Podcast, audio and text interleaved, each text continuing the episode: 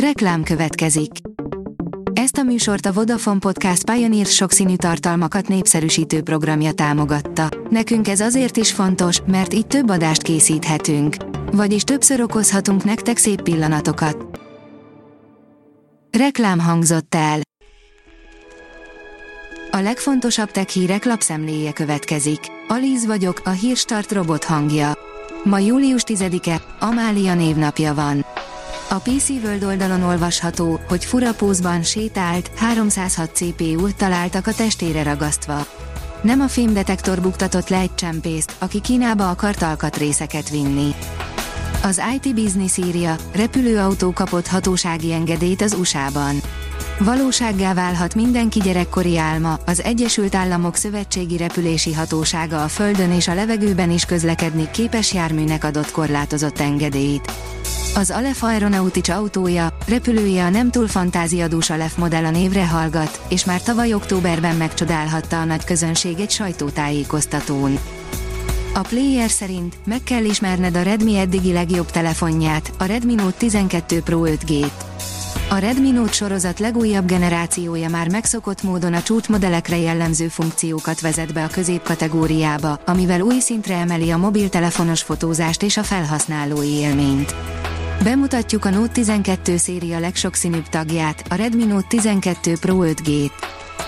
Lefagytak a Balatont vizsgáló kutatók, mitológiai rémlények élnek a magyar tenger mélyén, írja a Promotions.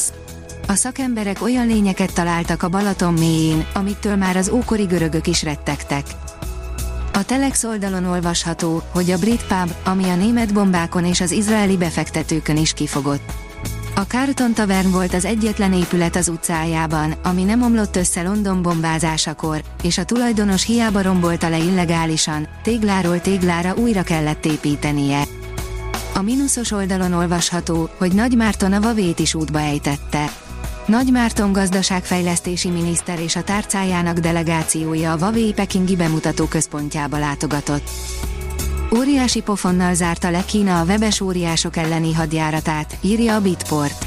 Összesen másfél milliárd dollárnyi büntetést osztottak ki az Alibaba és a Tencent leányvállalatainak, de azt is bejelentették, hogy sikeresen orvosolták a lényeges problémákat a nagy platformszolgáltatók pénzügyi üzletágainál.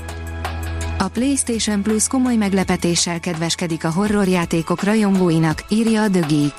A PlayStation Plus szolgáltatása, annak is a prémium szintje az utóbbi idők egyik legjobb horrorjátékát kínálja kipróbálásra. A PlayStation új meglepetéssel kedveskedik a PlayStation Plus prémiumra előfizetett horrorrajongóknak.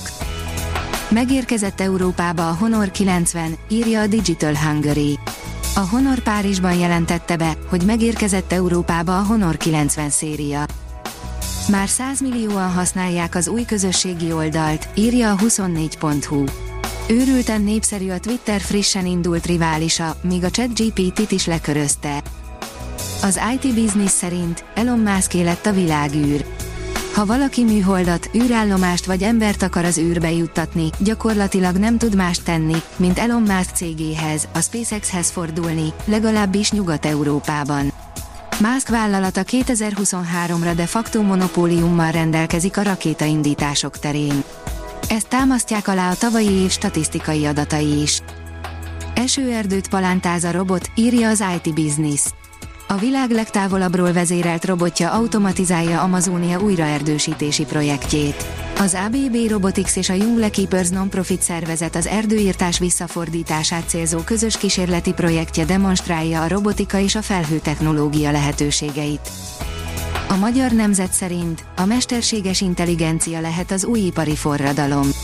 A mesterséges intelligencia hatására az emberek az érzelmi intelligenciájuk fejlesztésére fognak törekedni. A Hírstart tech lapszemléjét hallotta. Ha még több hírt szeretne hallani, kérjük, látogassa meg a podcast.hírstart.hu oldalunkat, vagy keressen minket a Spotify csatornánkon, ahol kérjük, értékelje csatornánkat 5 csillagra.